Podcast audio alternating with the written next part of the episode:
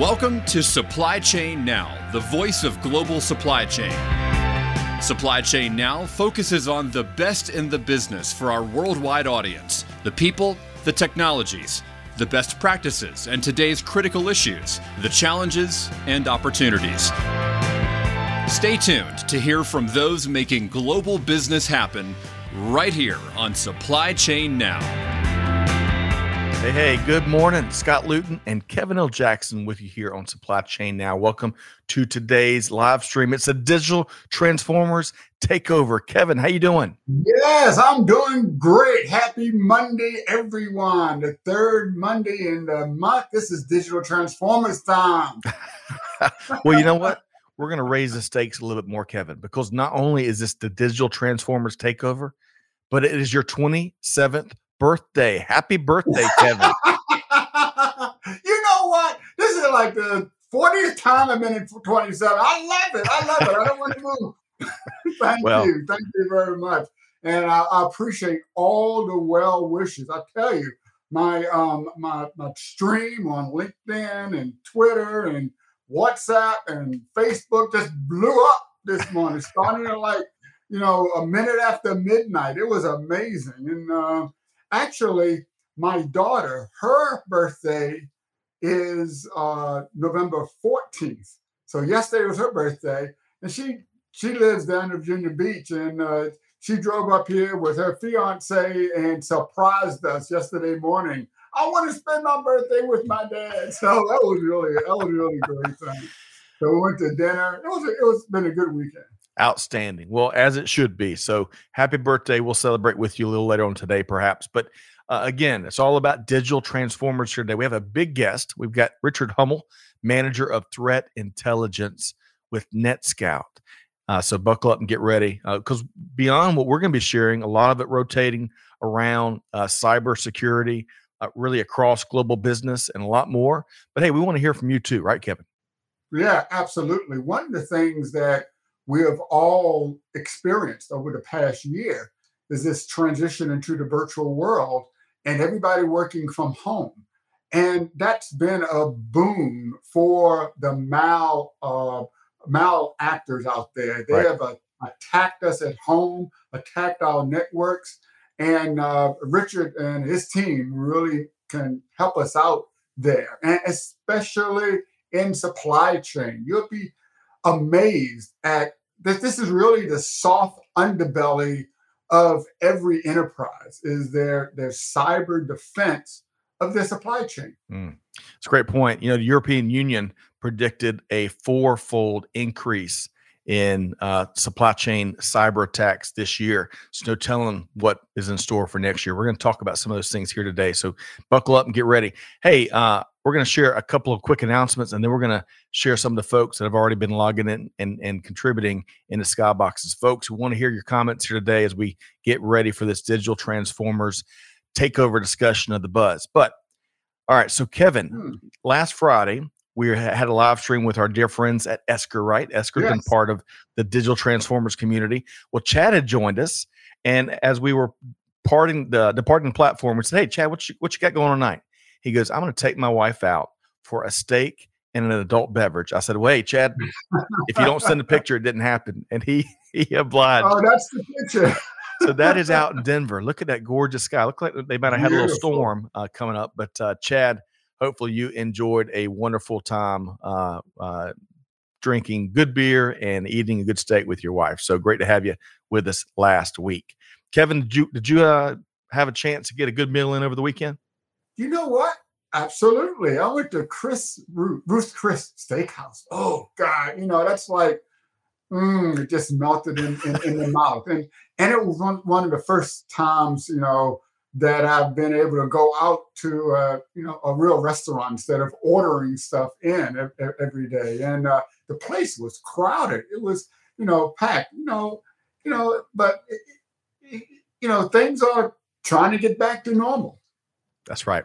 So you kind of pre-celebrated your birthday a little bit. Is that right? Yeah, yeah, a little bit. All right, love that. Uh, Ruth's Chris is a good, good, good place to eat. Great steak. All right, one other thing, really quick, before we say hello to a few folks, is join us this Thursday. So uh, a cloud native TMS, right? In this in this world of disruption when it comes to supply chain and freight and moving stuff. Well, join us uh, with our friends at Manhattan Associates as we talk about why supply chain is a team sport. So uh, the link uh, to join us for this free webinar should be in the show notes. And that's going to be this Thursday at 12 noon Eastern time. Uh, Kevin, mm-hmm. old Greg is going to join us. And he, it may be from the coast. There might be some seagulls in the background. There might, there may be that that that man is on a different level now. I mean, that he's uh, you know, when you exit, you become a god. so what Kevin's talking about is, of course, uh, Blue Ridge, uh, the company that Greg founded, uh, was acquired by a uh, private equity company uh, in the, uh, in the last couple of months. So that's created a ton of work, and you know, plus Greg should be able to kick his feet back a, a, couple of times, right? That's not yeah, a bad absolutely. thing, is it, Kevin? well, um, hey, so, so join us this Thursday, but hey, we got to switch over and say hello to a few folks that have joined us here today. Uh, Harin is tuned in via LinkedIn. He says, Happy birthday, Kevin. Thank you. Thank you. Harin, let us know what part of the world that you are at. We'd love to connect dots there. Adam is listening in from Canada via LinkedIn. Happy birthday, Kevin, my fellow Scorpion. Scorpios, yes. uh, Ashley's tuned in via uh, LinkedIn from Arizona. So great to see you, Ashley. Chiku is tuned in from Arizona as well via LinkedIn. Says birthday wishes, Kevin. Mm-hmm. Gene, Gene Pledger.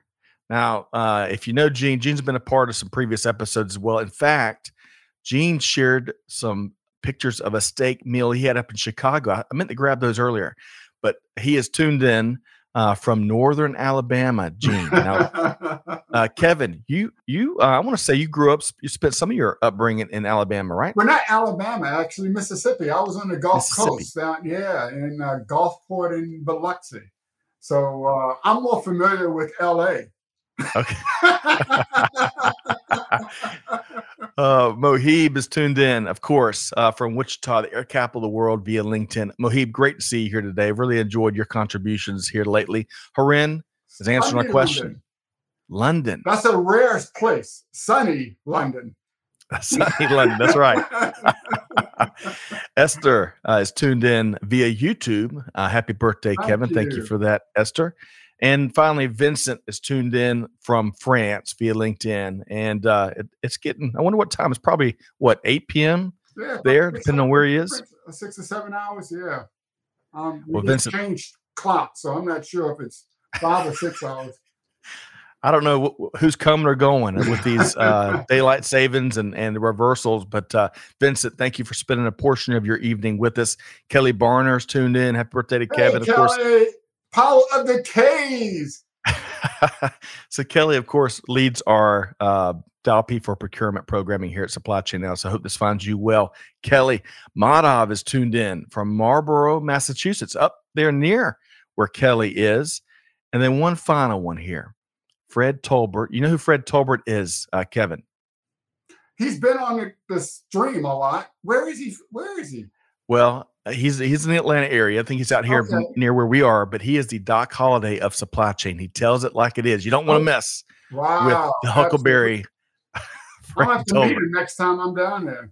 That's right. And Fred, we enjoyed. Uh, I hadn't seen the replay yet, but looks like y'all had a great conversation with you and Karin Bursa. So thanks for all you do with the next generation of supply chain talent. Okay, Kevin, in France. 608 in France. Uh, France 608. Well, are you ready, Kevin? Yes. We've got a rock and roll star with us here today. Are you ready to bring in our featured guest? wait. Let's do it. Want to uh, introduce and bring into the stream one Richard Hummel, manager of threat intelligence with NetScout. Richard, how are we doing? Good morning, Scott. Morning, Kevin. I'm doing great. How are you guys? Good Thanks for having me. Thank you. Thank you. Where are you today? I'm coming at you from just south of Washington, D.C., in a very cold, starting to be winter uh, environment. So it's I'm not ready for it. I just got back from Florida from a vacation, and I don't want to deal with the cold. yeah, I heard that the snow this year is going to be heavier than the last two years combined. Uh, I have a small driveway, so there is there is a saving grace there. well, so I want to um there's a couple warm up questions we want to start with, right? We want to have a little bit of fun this morning. And folks, if you've ever been to Disney World, I want to go ahead and, and plant this seed with you. Let us know your favorite business takeaway from the experience down there at Walt Disney World because Richard Hummel spent last week at Disney World with uh, his family. And Richard, I'm putting you on the spot. What was your one favorite thing about your most recent trip down there? I think the best one was just how well our two year old did. Uh, he enjoyed oh, everything about yeah. it. He found a couple of his favorite rides. It's a small world and the new Mickey Mouse ride. Uh, he just wanted to keep doing it over and over again. Um, so it was fun to see his kind of personality coming out um, to enjoy those rides. I think to me that's the biggest takeaway as a family. I love that. Love that. Uh, and Kevin, that, that resonates with both of you, both of us as fathers, oh, right? Yeah, if, if yeah, the kids, absolutely. Man, if kids are happy, that is worth the price of admission for sure. But I tell you, it's two years old, right? Two years, yeah. Well, you know, one of the, the uh, uh, uh, when my my son, he was like seven. We, we we went to Disney World, and he was like three, right? And then he was like eight, or seven or eight or nine, and he, and he said, "You never took me to Disney World." I said, "Wait a minute." You and you're gonna have the same thing, right? Oh, I'm sure. I'm sure. You won't remember. well, these days, of course, we we as opposed to my earliest visits, it's, e- it's so easy to document, right? Document the the trip. So right. lots and lots of pictures. Um, okay, so what I want to do one more one more kind of fun question. So uh, Kevin, Richard, if y'all will humor me here, because today is clean out your refrigerator day. So hey, I didn't know this is a thing, but this idea was born back in 1995 Many folks, it's not official because folks don't know exactly where it started, but some folks believe that Whirlpool Corporation, the the appliance company, um, started it, and then it's gained a little traction ever since. So the question for you, Richard, I'm gonna start with you. The question here on clean out your refrigerator day is a simple one. Hey, what is one thing that always gets stuck or hidden in your fridge? I wouldn't necessarily say it's stuck or hidden. I think it's oversight on both mine and my wife's point. We both love Asian dishes, and every time we get ready to make a new one, do we have fish oil or do we have that soy sauce? And inevitably, both of us miss it. And so when we cleaned out our fridge recently, we had three bottles of fish oil and two bottles of For whatever reason, they just get stuck there and they never go away. I love it. So you're saying you're a bad inventory managers of your uh, refrigerator. Of the refrigerator, um, absolutely. all right. So Kevin, same question. At, in the Jackson household, what gets yeah. lost in the refrigerator? Well, I tell you, I mean, we we we do go out to eat uh, quite often, and you go to good restaurants, and sometimes you get too much food, right? So you ask for the doggy bag or the box, and you want to take it home. And he said, Oh, that could be great for lunch tomorrow. Wrap it up, put it in the refrigerator, and then three weeks later, you figure out, I never ate that. It's on, it's in the bath, you know, and goes into the trash, you know. So that that, that great food that you meant to eat for lunch the next happens day. happens all the time. And, and you know, uh, also with leftovers from restaurants, I bet I've left after asking for a, a box or getting something boxed up. I bet I've walked out of a restaurant a thousand times, leaving it sitting right there on the table, right? Yes. So it never even makes it to my refrigerator. But nonetheless, I appreciate y'all hum- humoring me on uh, on what is clean out your refrigerator day, the 15th of each of November of each year. Okay. So what I want to do, uh, Kevin and Richard, we've got some we got some heavy lifting to get into, some some hard hitting news and developments. Y'all ready to get started? Let's absolutely. It. Let's do it. All right. So I'm going to pop this up here because I want to talk about the um, uh, big increase as reported by uh, cybersecurity firm Kaspersky. It's reporting a big increase in smart distributed denial of service attacks. That would be DDoS, as Kevin and Richard have uh, have trained me up on. So, Kevin, what the heck is DDoS attack? So, tell us more about the story. So, uh, first of all, I want to talk about what's DDoS versus a smart DDoS. So, DDoS is denial of service attack, and it, uh, a traditional DDoS attack is that you you flood the connection on the network so that it can't be used. Well, a smart DDoS attack is a targeted attack, right? And it's mm. to disrupt specific services or uh, many times focus on stealing money, right? So, but the third quarter beat every record in terms of the daily number of DDoS attacks, right? Uh, they observed on August 18th, there were 8,825 separate attacks, with more than 5,000 on both the 21st and 22nd of August. The total number of DDoS attacks were up 24% compared wow. to last year. And but the smart attacks were up 31% over the same time period. So there, these uh, attackers are attacking with purpose. So these are re- these are also uh, profitable. So the number of these attacks will continue to increase. And they're always especially high at the end of the year. You can imagine with the holidays and all the online uh, purchasing and, and shopping. But another thing's kind of interesting is that um, uh, 80%, 40 to 80% of these attacks were directed at US based resources. And they were they were typically SYN flooding. And uh, maybe Richard could help us with that. Mm. But the the botnet servers, there's actually a command and control network that manages these attacks. But most of these servers were in the United States, with 43.4% of them in the United States. Reason I bring that up because people are always thinking other countries are doing this. But uh, most of the bots attacking honeypots operate from China. So the U.S. and China are sort of the you know uh, originators of, of a lot of these DDoS attacks. So bots, honeypots. Uh, Richard, what else sticks out here? to Help us through it. Yeah, so I mean, there's a lot to unpack here, um, and kind of where do you start? I mean, how long has DDoS been around? And really, since the internet has been a thing, there's been DDoS, um, whether incidental DDoS or on purpose or malicious intent, such as trying to extort victims.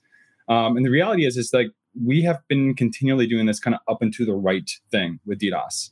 Um, just you know, we published a threat report recently where we talked about record-breaking numbers, and in 2020 we saw over 10 million DDoS attacks. In the first wow. half of this year, we've seen 5.4 million, and if that trend continues, which Kevin just noted, towards the holiday season, we tend to see uptick in surges in DDoS attacks. We're on track to beat 11 million attacks. Now, I bring wow. up these numbers because you know, Kevin referenced the numbers that that we're seeing in the Kaspersky report. They're talking about 8,000 or whatever. And just to put it into perspective from, from kind of the global visibility we have, uh, we see about 33,000 attacks per day. Um, and so there's there's a, there's a big scale difference here. Now, let me break that apart and why we see such big differences. And that's because we're seeing things from the entire internet perspective. So a lot of the first and second tier internet service providers uh, provide you know statistics to us and anonymous feedback data where we can actually ascertain to say, look, this is the total breadth of DDoS attacks. Now, when we're looking at it from like a Persky's angle or various other peers in that space, we're talking more enterprise related. Um, and so then when we start to get into the smart DDoS stuff, we're talking about, well, what's actually targeting applications or certain services or maybe a certain server. Um, or maybe it's something that we rely on. And I know we're going to get into this later, but VPNs became critical with COVID, right? And so now we're talking about adversaries doing their due diligence, doing their network reconnaissance to figure out, mm-hmm. you know, what are these critical assets on this network that I want to go after? And not just deploying these brute force, you know, sledgehammer methods of the past where I mean, let, us go back several years and we talk about, you know, the Mirai attacks from 2016. You have the Memcached stuff from 2019, which hit, you know, 1.7 terabit per second. Um, so all these things, you know, like single vectors, right? One vector that as soon as it comes out, everybody knows about that. We know how to mitigate those. In fact, now you get a two terabit per second attack using some UDP method, which is like a connectionless protocol, and you know you don't really feel the impacts of those anymore.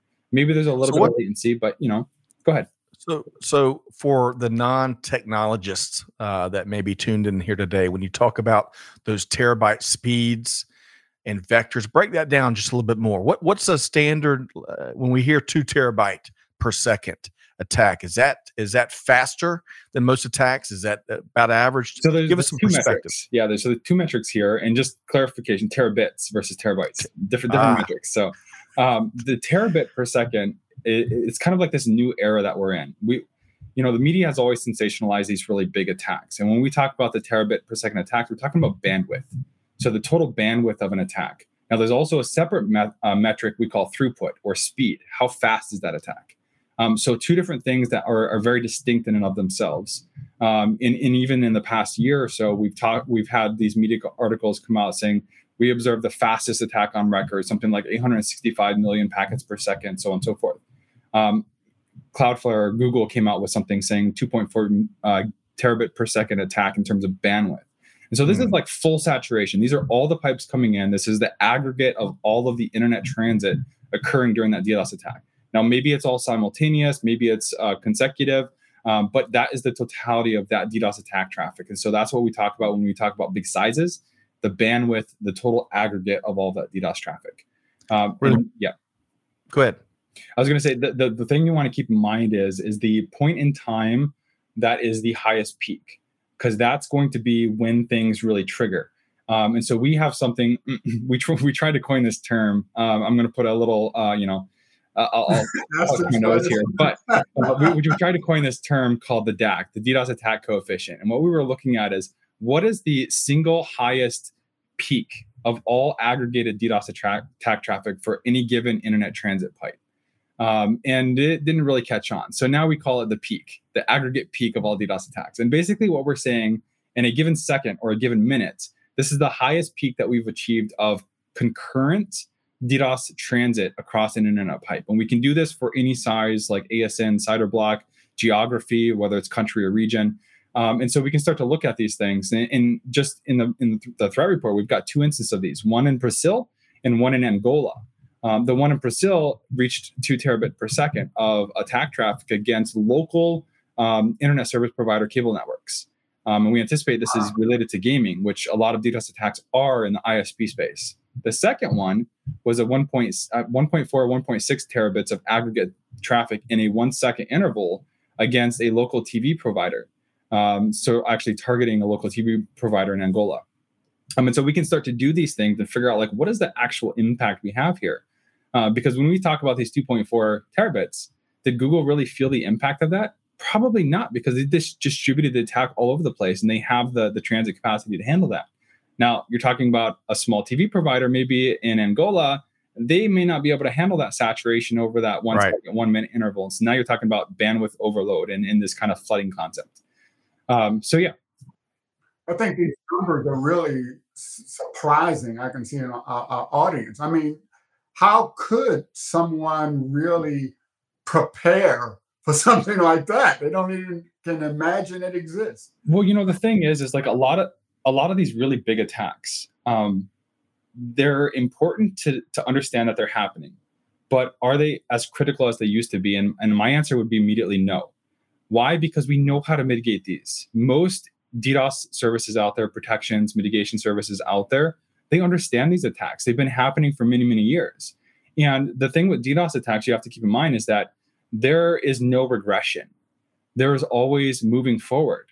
And an adversary never has to remove a certain attack vector as not working anymore because they just keep adding to it. Um, in Germany this past year, we saw a, a single attack leveraging 31 different attack vectors in that one attack because what happens is these adversaries you know they, they develop these new methodologies and these new attack vehicles or they find a new mm-hmm. protocol that can amplify traffic and they run these booter stressor services they run these botnets and they just keep adding to the toolkit why take it away there's there's no reason to because these vectors remain alive almost, essentially forever um, two years ago, I did a, a, case study to figure out like, you know, do these vectors live? Do they die? What is the cadence at which they, de- you know, degrade or increase? Don't they retire at some point? they, they, don't. They really the don't. It's it's super surprising. So so Memcached is a good example because when it first came out, there's about 35,000 Memcached servers that could amplify traffic. And when I say amplify, I'm talking a one to 52,000 amplification factor, which is just absurd.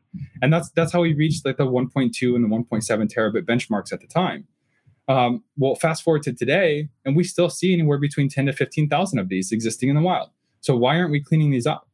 Um, the same is true for any other vector out there. And IoT is a huge proponent of this because the rate at which we're adding IoT devices to our, our the internet and the networks is increasing at such a rate that we can't actually secure them from being able to launch these types of attacks. So COAP is it a protocol? Uh, ARMS, which is Apple Remote Management Service, is a protocol. Every January, I see a spike in the number of devices that can leverage Apple Remote Management Service as an amplification vector. Why is that? Because thousands and tens of thousands of people got new MacBooks for Christmas, and in January they're turning these things on, and all of a sudden they can be abused now by adversaries. Um, and so that's the nature of this field. Is like adversaries are continually adding to this, which contributes to that smart DDoS uh, that Kaspersky is talking about here, right? Because it all adds to this complexity. In in these other statistics, they're they're spot on with regards to like CNC servers and botnet traffic attacking honeypots coming from China. In fact, right, China, Vietnam, and India are the top three. Um, United States is, is, a pretty close follower there in terms of honeypots go. Um, but you know, a surprising statistic about the the traffic from China to honeypots uh, the vast majority of the traffic that we observe can be traced back to 23 distinct IP addresses in China. Mm. Um, and that's like 50% of all of the inbound honeypot traffic we saw comes from 23 IPs, right? Why can't so, we crack down on those 23 IP addresses and shut them down? Is it is um you think is there a reason why that doesn't happen? You're, you're lucky lucky Greg is not here. They're owned by a Chinese government. well, I, I, know you're kind of you're kidding, but is there an element there where they they may be supported by um, by governments overseas? You know, the, the problem is, is you shut one of these things down, and two seconds later, another one springs up elsewhere. And so you you you can shut them down. And, and I mean, cybercrime world has you know we've been talking about bulletproof hosting and fast flux for many many years. Um, and this is like constantly iterating through tons of IP addresses or tons of host names, like on a, a continuous basis, sometimes seconds. And so you could shut one down, but then another one stands up a few seconds later, and you know w- what's the point? So we've we've got three more stories to get to, but we, have got a good question here. We've got a good question. So Sylvia said, "Mind blown." I'm with you, Sylvia, uh, as the only non-technologist here. But she says, "What are honeypots?" So what's a okay in a nutshell definition of that? So think of it as a device, whether it's a virtual device or an on-prem device that just sits there and does nothing but collect inbound connections. Um, and so a honeypot can do any number of things. Now I will tell you that in NetScout we do things a little bit different. We don't just collect the passive stuff. We actually have some active stuff that pertains to DDoS. So we actually know when an adversary says, "Hey, DDoS this person," we actually can capture that command and we can inform that person that's being attacked that, "Hey, you're going to be attacked." Um, so ours is a little bit different um, in that regard, but most honeypots out there, they just sit out there somewhere on the internet looking for connections. And the re- reality is, is that these Mirai bots and Satori and Gafgyt and Lucifer, and I can name any number of half a dozen of IoT bots, right? They're all out there doing this auto propagation. And so they're constantly scanning the entire IPv4 internet space, looking for things that they can compromise. And so when we see an inbound connection to a honeypot, which should not get any inbound connections unless we initiated it, we would suspect that connection as being bad. Now, it could be a crawler, right? It could be Google crawling websites trying to find things. Sure, we can discard that. It could be someone scanning the internet, like we also do to find security things to inform our customers. But by and large, it's a bad guy trying to brute force something or exploit something. And we we basically looked at how soon does a new device on the internet get brute forced? And the answer is less than five minutes. Wow. So you think Christmas comes around, you have all these devices that are IoT connected connect them to the internet. And the first thing you're not going to do is go change your password, right? You're, you're going to play with your toy. Uh, that's what I would do. Uh, and I'm a security professional. Uh, but the reality is, is, within five minutes, those things are getting brute forced. Um, and so that's the nature of the landscape. Wow. Okay. So let's do this. So, Vincent, you ask about these attacks slowing down digital transformation yeah. and supply chain. It's a great question. We're going to address some of that uh, in just a few minutes. So, stick tight uh, just for a few minutes with us here. Okay. So, Kevin, I'm going to give you one succinct last word before we move to our second story. Your final word on the well, I say let's move to the second story because I think okay. we can answer Vincent's question with the second story. Wonderful. And in this case, we're moving from smart DDoS attacks to ransomware. So, according to ZD uh, ZDNet, we're seeing a lot more sophisticated ransomware attacks in the market. So, Kevin, Yeah. Tell us what what what are we seeing here? So major incidents of ransomware are targeting supply chains, critical infrastructure, and hospitals. And they've been very disruptive, very successful. And talking about slowing down digital transformation, 800 to 1500 small and medium sized companies have experienced ransomware compromised through their providers. So these small companies don't have enough money to maybe have their own IT staff. So they get the service from a managed service provider, an MSP. And the ransomware is coming through the MSP to attack the small and medium sized companies. One of these, most recent, is Kaseya. They provide IT solutions uh, via a small a product of theirs called VSA, and it's a remote monitoring and management piece of software. So if you get a if you get a managed service, uh, many of them over forty thousand managed service providers worldwide use the Kaseya VSA product to service their customers, right? All right. So you don't even know that you have the product. It's just part of your, your service. And the attackers or ransomware attackers are attacking the Kaseya software to get at the end users. So if you're trying to digitally transform your business, you're a small business that is trying to you look at this software provider or this managed service provider and say, I can do this easily and quickly boom, you're you're a noun, a target, and you you didn't even do anything. Mm. This is a big shift in the attack paradigm, right? Instead of attacking the end user, they're attacking the end user's IT supply chain, right? Your managed service provider. Um, and the, the ransomware operators are choosing targets based on their financial capability to comply with higher ransom demands and their need to resume operations as quickly as possible.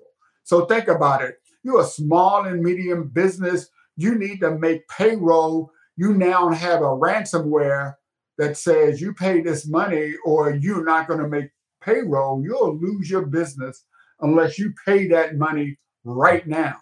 And wow. that's why they're coming after it. And that will, I mean, that'll put a break on any digital transformation. Right. Richard, coming to you again. We're talking ransomware and yeah. some of these ruthless tactics and some of the growth there. So, what are some of your thoughts here? Oh man, I could I could literally spend an entire day talking about ransomware. Um, it's it's fascinating to me. Um, my last job when I was working for uh, FireEye, I was primarily focused on ransomware. So I've been kind of in this space for you know seven years now. And ransomware is interesting. In fact, you know, let me ask you, Scott and Kevin, when when do you think ransomware first entered the scene? Can you give me a, a year? 1998. Maybe 95, maybe uh 95 when almost uh, 10 years off, guys. 1989. oh, wow. 1989 is the first, you know, documented instance of ransomware. And you know, at the time it was just things like, you know, we we blocked your screen and now you're going to wire transfer us or you're going to do premium SMS on behalf of us. And that's kind of how things invented, right? But I mean, fast 1989, uh, that's a long time, right? Now think about this from the digital world. How far have we come since 1989? Well, the adversaries have have progressed along with us. In fact, sure. they can mm-hmm. iterate much much faster than we can. And sometimes they're able to turn things around in a 24 hour window that would take a large enterprise months to do. And so when we talk about new exploits and we talk about new ways to get in, like this is this is constantly churning for adversaries, and they have no there, there's no managers, there's no CEOs, there's no like oversight committee. They're basically just iterating this on their own. It's they're really really rapid. Um, you know, Scott and Kevin and I were talking about this before you know we kicked this off, and the cybercrime world is really a fully functioning enterprise. It's really an entrepreneur's game, and these guys mm-hmm. have gotten to the point where it, it used to be one adversary would do everything, right? They would code the malware, they would operate the infrastructure, they would distribute it in spam messaging. They would, you know, have their own infrastructure stood up and all that tied back to them. But they realized that, you know what, if we actually get caught, then they're going to take it down. Our operation ceases, and we're not going to get paid anymore. So, you know, they malware authors thought about this. You know, I'm going to code the malware. I'm not actually going to do anything illegal. I'm just going to make something that's very nefarious. Somebody else is going to buy it from me and operate it, and they're going to take on the hmm. responsibility of getting hit. Well, then the operators are like, well, you, you know what? I, I don't want to take on full responsibility, and so they outsource their their infrastructure, and so somebody else is running their their C2 servers and things like that. Well, you know, the the real intrusive part is actually getting people to click on a link or to download something and actually compromise their computer. So I'm going to outsource my spam distribution as well. And so now you have all these outsourcing things, and and by nature of that, you have all of these guys able to specialize in what they do. And so you have these spam content creators that are getting very, very good at what they do. And you cannot often distinguish a spam message from something that's legitimate. Um, right. And you have all these adversaries out there doing what I call opportunistic targeting, where they will take advantage of a data breach, for instance. Go back to OPM. How many of us lost our social security number to yeah. the OPM breach, right? um, and so adversaries would take that list. They would very specifically curate the list and say, hey, I'm going to send to all 260,000 plus of these people. I have all of your social security numbers, so I can automate this process. And now I've crafted an email that says, look, I have your social security number. There's more things that were compromised. If you want to fix it, click here. Well, guess what? How many people are going to click that? You have their social security number. So this is legitimate, right? Um, and so you have all this kind of phenomena happening where this full enterprise is working out. Now, ransomware now operates as a service. It's ransomware as a service now. And so you have all of these operators out there like the maze stuff and the DarkSide and all of these different operations. Sounds like ca- comic book characters. Yeah, this is scary. Really scary stuff. How they come up with these names is, is anybody's guess. Um, i mean sometimes we as researchers name these things but for the most part you know some of these uh, ransomware guys that are, are around to stay for a while they name themselves um, DarkSide is a name that probably everybody knows because right. that think of colonial pipeline and shutting down you know the, the crude oil to right. the eastern seaboard well that's a supply chain attack because right. they went after a billing provider for the colonial where colonial could not charge where the oil was going to because they couldn't access their customer data and so very clearly that these ransomware guys went after this now i want to tie this back to the first topic we were we were discussing which is ddos well april 24th darkside actually started offering ddos as part of their ransomware as a service platform well who else has done that so maze has done it Avaddon has done that we have uh, Lockbit 2.0 operators in Underground saying, hey, if anybody knows how to do DDoS, contact us because we want to get into the business. Uh, Hello Kitty, a new ransomware, they just started offering DDoS as part of their toolkit. And so we're seeing more and more of these folks adding to this. And so ransomware is very much a thing. And it's it's continually increasing, getting a lot more complex. And it used to be that you could just, with ransomware, let's reboot the system and maybe we get our files back. Or the, the encryption key is is resident locally, and so let's get that out. Um, but they've gotten really wise to this, and so you're not going to get it unless you pay. But as a security researcher, I'm going to tell you don't pay because right. you're enabling that adversary. Sometimes it's illegal to do that. Um, and who knows if you're going to get your files back? I think in this same report that we're referencing here, it says that they got up to 50, 51% of their data back. Right. Uh, that's, I mean, if I'm going to pay a million dollars to get my data, I don't want to have just 50% of it returned. I want all of it. Um, so the better Folks, thing yeah, go ahead. Don't, don't pay. Don't do pay. You heard pay. it here first. hey, uh, so uh, in layman's terms here, I do want to uh, share something that Kevin and Richard both have spoken to, which was in the article. You know, cyber criminals have been personalizing their approach more this year. How nice of them, right? How nice of them. yeah. Instead of an approach targeting the masses, criminals have been selecting a much smaller target list based on who they think, as Kevin and Richard have both spoken to, who they think is most likely to pay. So um, don't pay, go out and get a VPN, go out and take precautions. Now's the time to act for sure. And that's not, uh, I don't think that is um, sensationalizing uh, the, the, writ, the threat that's out there, right, Kevin? No, not not at all. I mean, they are really getting personal. And um, because there's so much data about every one of us out there.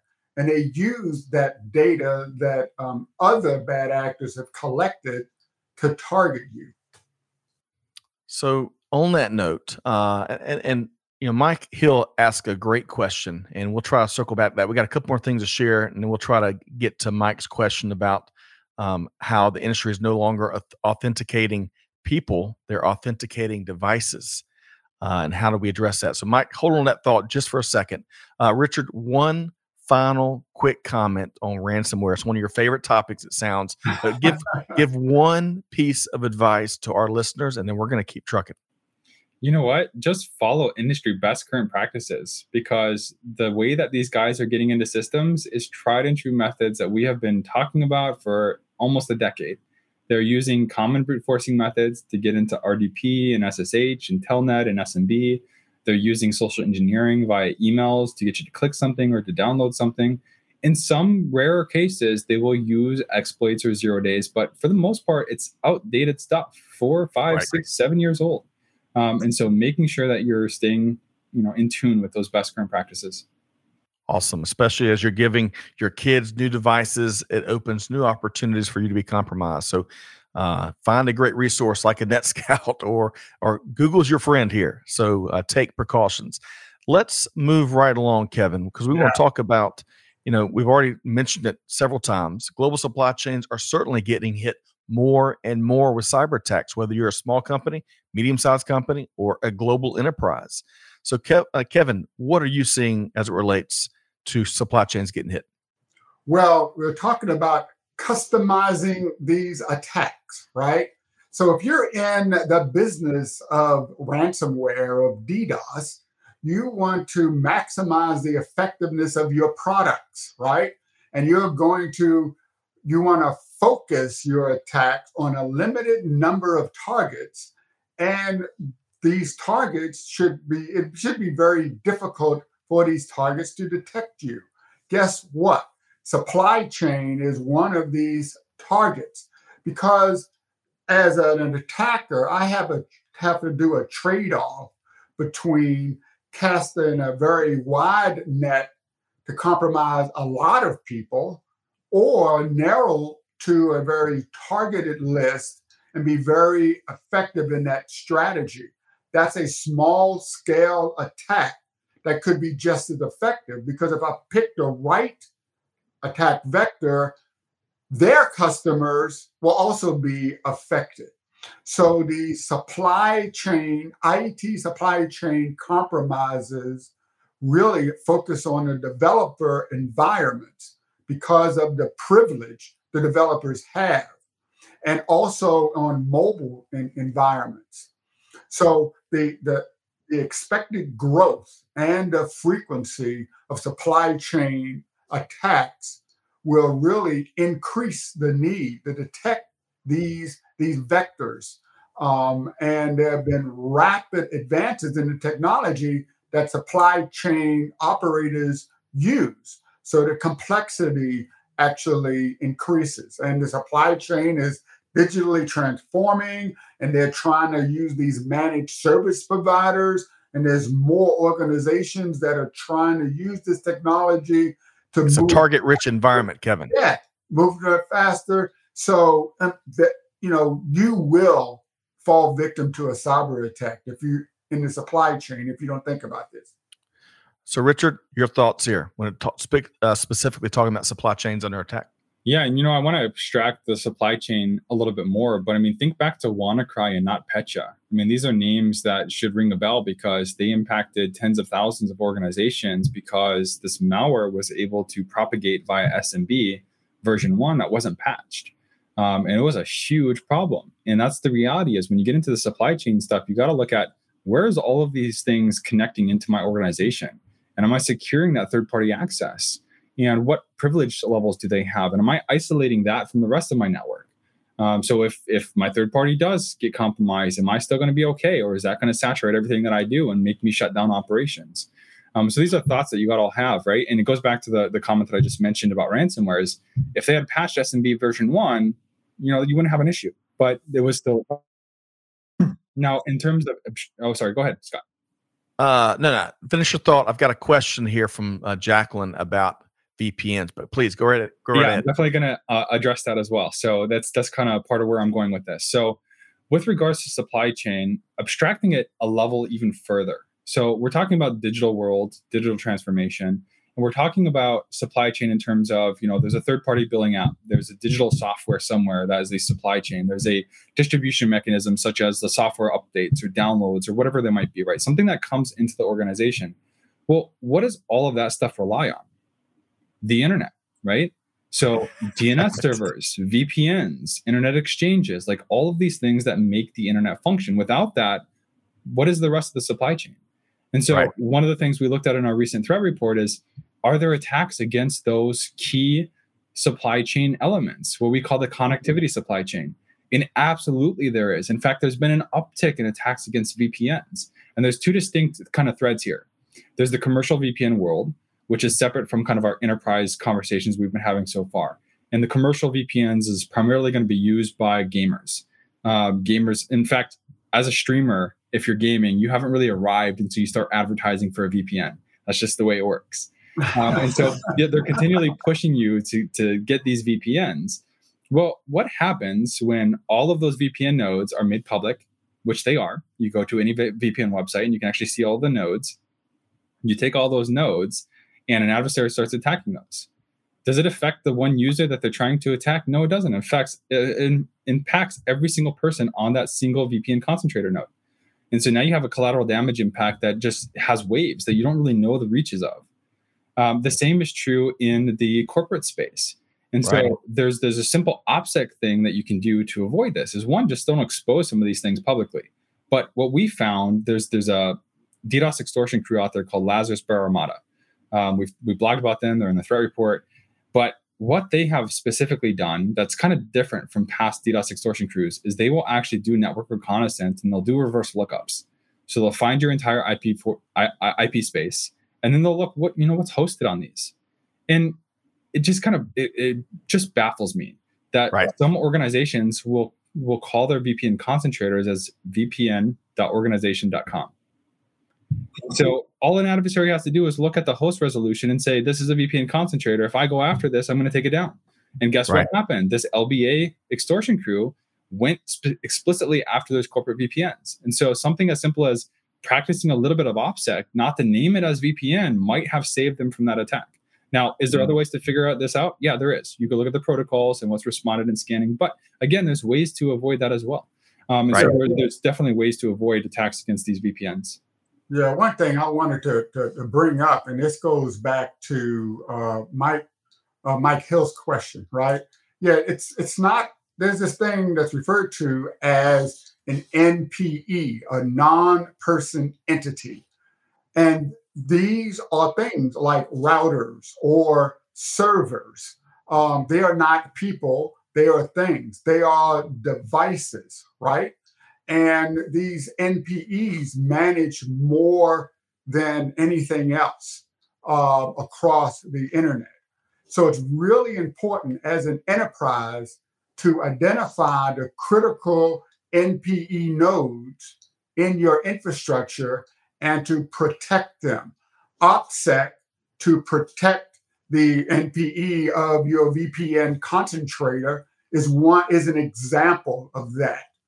So it's it's it's really important to to focus on these NPEs as well because they can just uh, an, an attack on an NPE, its its damage is just magnified a hundred right. times.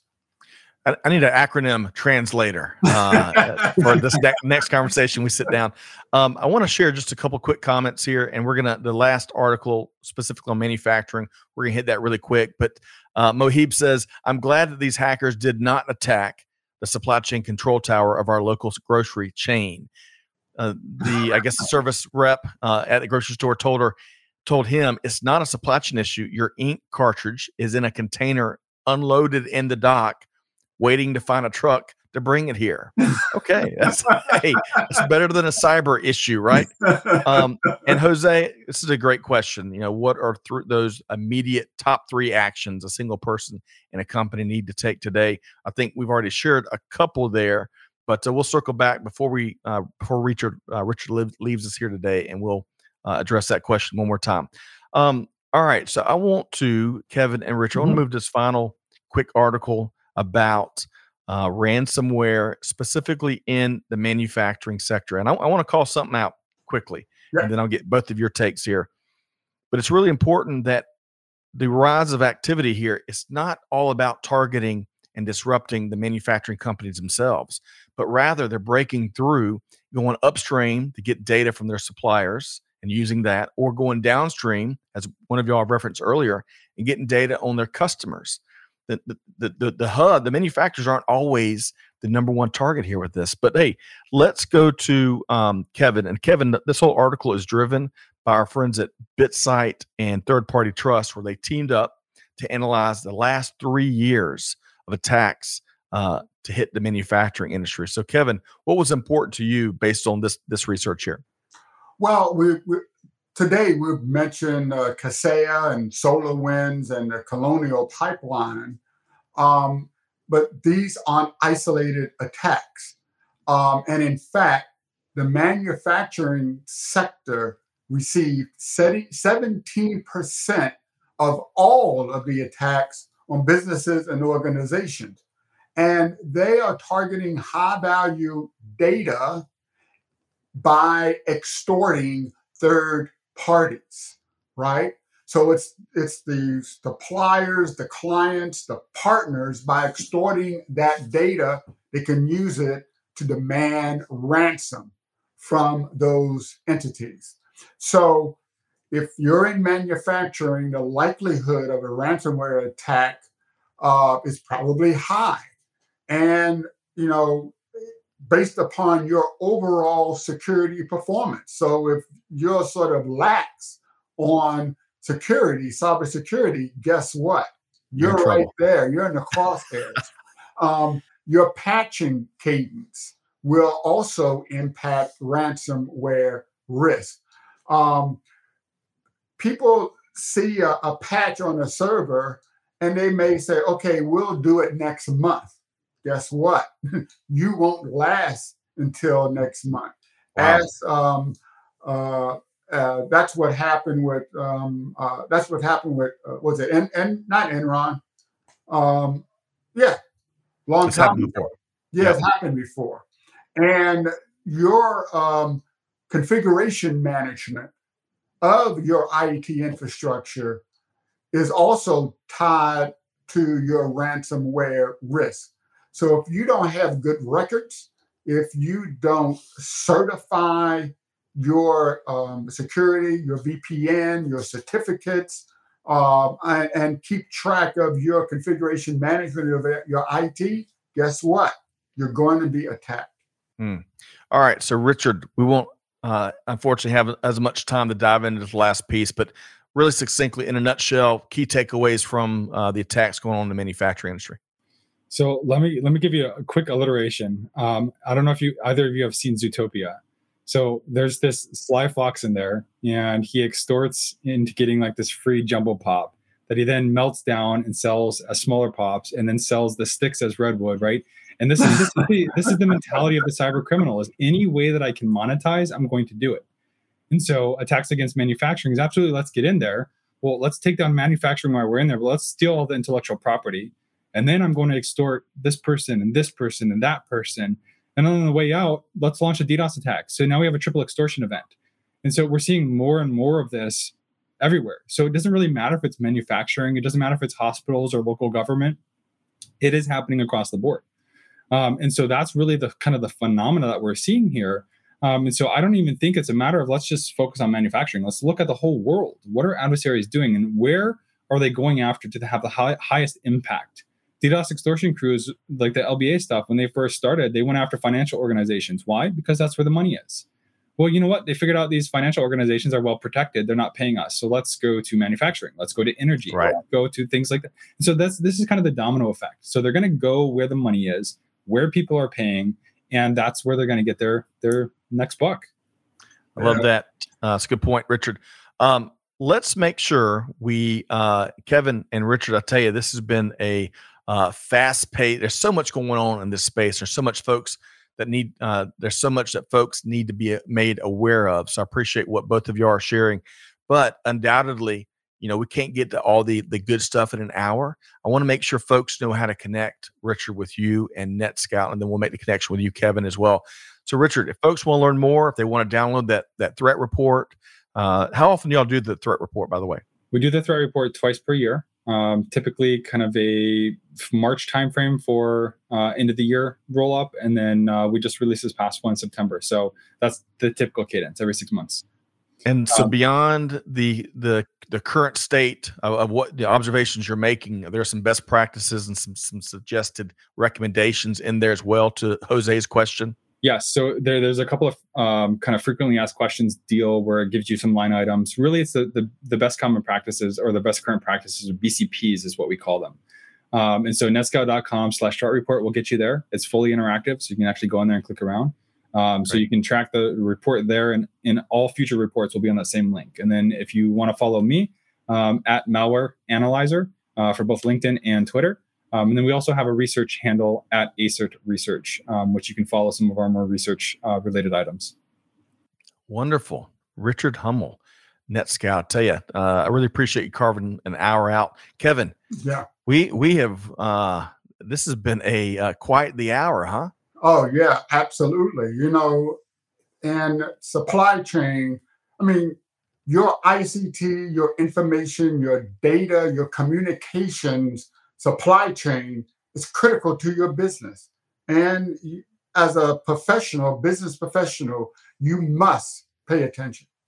Got to, got to, especially moving into the new year. Uh, all these new uh, nodes come online, Richard and Kevin, uh, here end of year. Activity blows up. Uh, it sounds like it's as, as sad as this is. It sounds like it's it's good good time to be a startup entrepreneur in the the, the cybersecurity space. I hate to hear that. In the, in the cyber attacking space. Right. No kidding. All right. So we've been chatting with Richard Hummel with NetScout. Uh, really appreciate your time here today. Make sure y'all connect with him, follow him, check out and download these reports, and we'll have to have you back uh, as we get through fourth quarter, hopefully all in one piece, Richard. Let's hope so, and let's let's hope we're not projecting that an 11 million uh, number and that we hit below that. So the, yeah. the more we can go to the left and, and down, the better. I don't foresee it happening, but you know, fingers crossed, knock on wood. We'll see. Awesome. Well, hey, thank you so much, Richard Hummel with NetScout. We'll be Thank back in touch soon. Thank you so much for having me. You bet.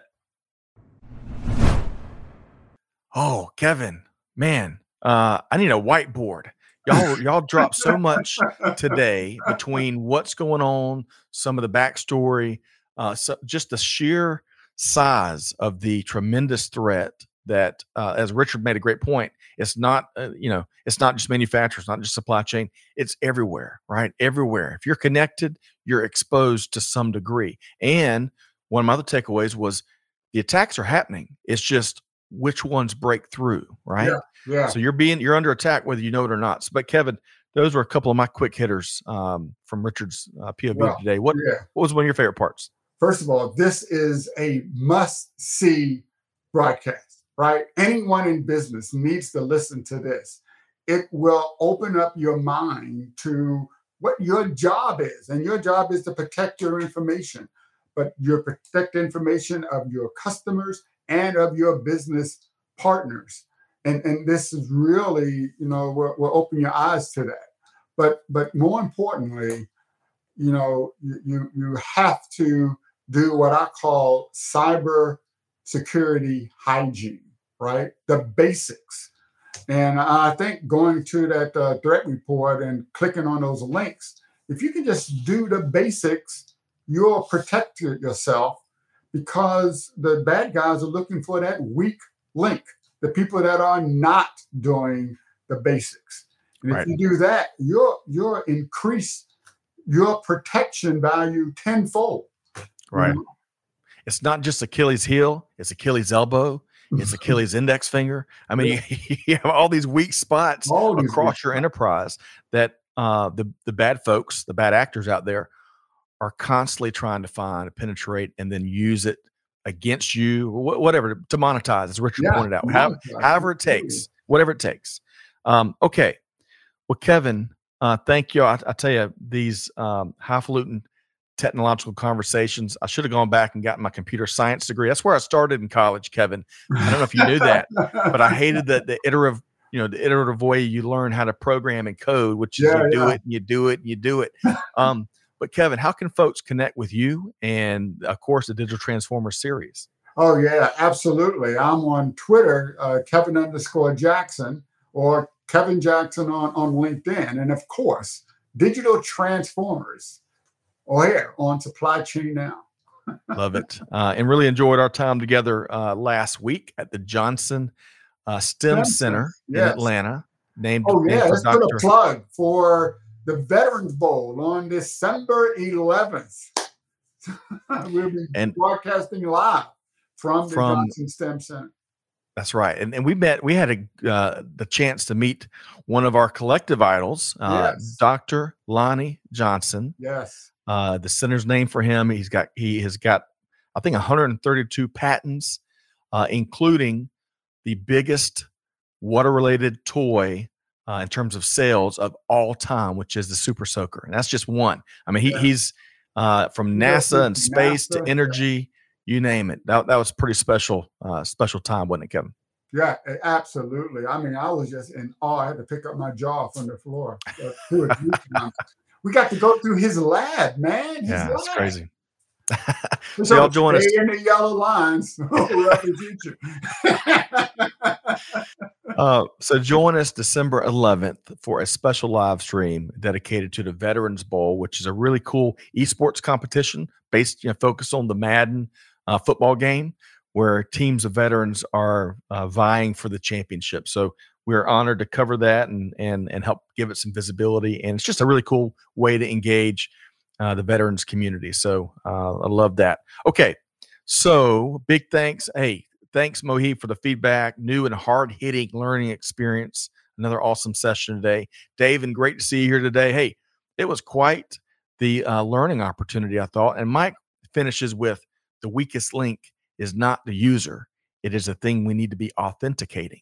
Is that right, Kevin? Yeah, absolutely. Those NPEs, right? Non-person entities. uh, not NPEs, non-person entities. Hey, but folks, hopefully you enjoyed this session and learned a lot like I did from uh, these two technologists, Richard and Kevin. Uh, join us for on December 11th for the Veterans Bowl. Hey, join us this coming Thursday for our uh, conversation with Manhattan Associates, all about cloud-based TMS and why supply chain is a team sport. Check out Digital Transformers. You don't want to miss anything Kevin L. Jackson says. You can take it to the bank and you'll have a fun time doing it. Most important, I got to ch- challenge y'all, same way we challenge our team every every single day. Hey, do good, give forward, be the change that's needed. And on that note, we'll see you next time right back here on Supply Chain Now. Thanks, everybody. Bye. Thanks for being a part of our Supply Chain Now community. Check out all of our programming at supplychainnow.com and make sure you subscribe to Supply Chain Now anywhere you listen to podcasts. And follow us on Facebook, LinkedIn, Twitter, and Instagram. See you next time on Supply Chain Now.